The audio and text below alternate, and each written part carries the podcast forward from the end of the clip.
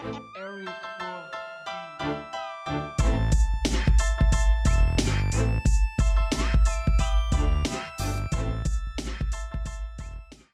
there, welcome to my podcast and thanks for tuning in. I'm glad with the responses I received on the first episode and genuinely want to thank those who took the time out to listen to it.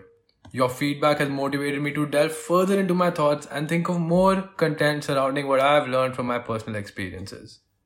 Now, this episode is going to hit closer to home, or should I say, closer to my second home where I've spent the last four years of my life.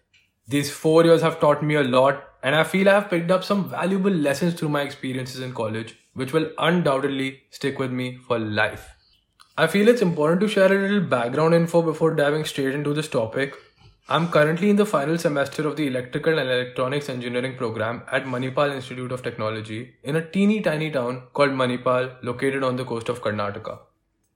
Despite its small physical expanse, Manipal is a very diverse town with students from all over the world studying a variety of disciplines ranging from pharmacy and medicine to philosophy, nursing, and hotel management my time in Manipal was a lot of fun simply because my college has a lot of co-curricular activities and extracurricular student societies to be a part of. I mean, I studied in an engineering college with over a whopping 60 clubs and student projects, which is not common in most Indian colleges at all.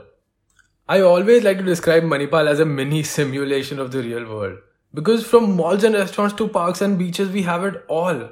Also, another reason why it only feels like a simulation is because the majority of people around you are of your age group coming from similar family backgrounds and sharing a lot of mutual interests.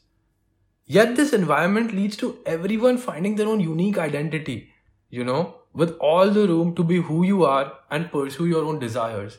This brings me to the first valuable lesson I want to share with you today finding my identity, preserving it, and working on my personal strengths. Now, it's true when I say Manipal helped me build a friend circle of like minded people.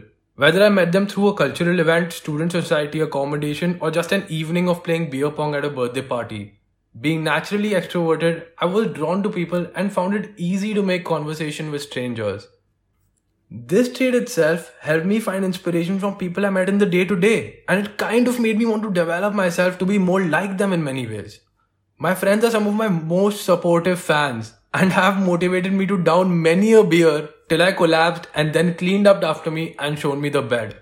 Other than that, they mean enough for me to call them family. However, I wasn't always a troublemaker or disturber of peace and did enjoy the time I had to myself.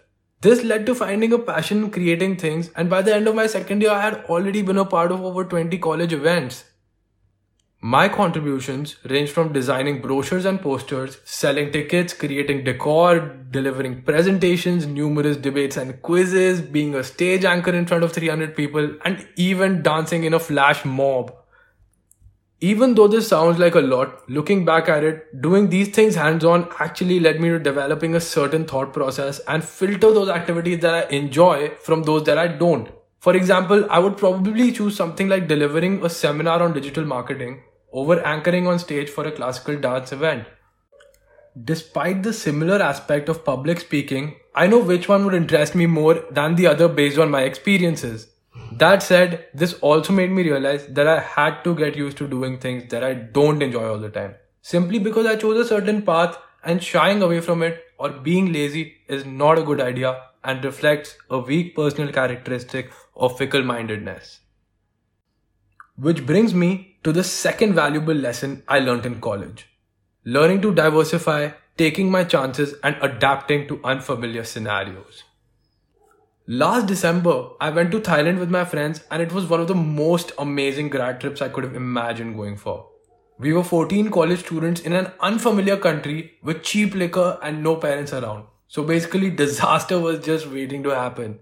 In fact, in the spirit of adventure, I broke my nose in a pool accident. Do I regret it? Maybe just a little bit. One long, painful night and four band-aids later, we took a ferry for touring Koh Lan Island, just off the coast of Pattaya, and had a complete itinerary of activities such as snorkeling, skydiving, and jet skiing planned out. And surprisingly, it was all well within our travel budget. When the ferry trip was done and all the fun was had, our guide asked us to return the diving mask we had issued for snorkeling. Now it turns out someone had taken the mask from where all our belongings were kept and now they were nowhere to be found. The guide simply refused to let us go without returning the masks. In fact, on top of the deposit we had paid, he demanded a penalty for losing them. That was not something we had anticipated and was an uncomfortable situation to be faced with because we were sure of where the masks were kept. We asked them to inquire with the rest of the crew staff, but no one seemed to know of the seven missing masks. Something about this whole situation seemed a little fishy to us, so we quarreled for a bit, but then since they wouldn't budge, we were forced to get in touch with the agent who hooked us up with this package. That lady seemed relatively more honest and had a word with the guides for us.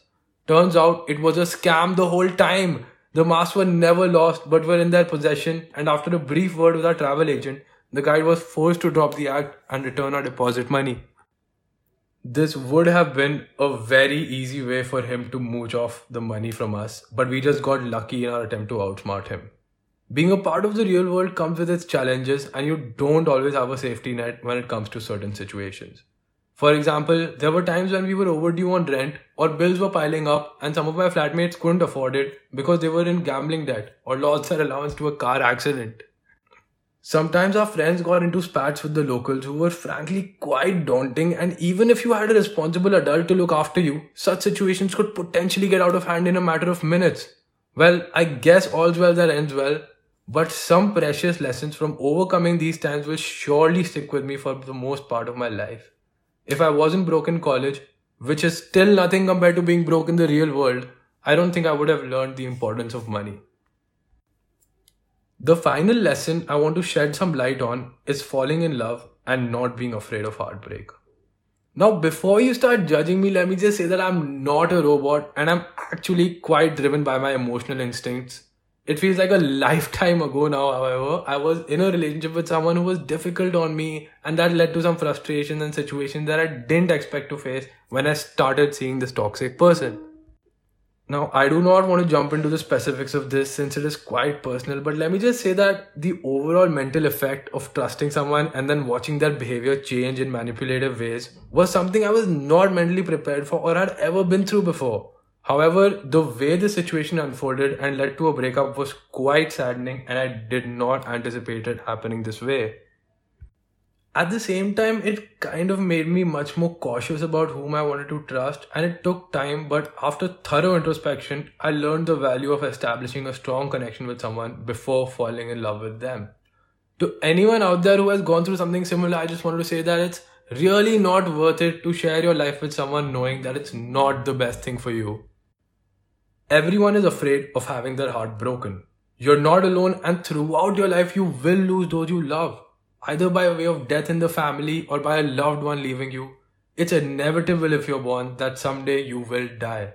The same can be said of relationships. They have a beginning and an end.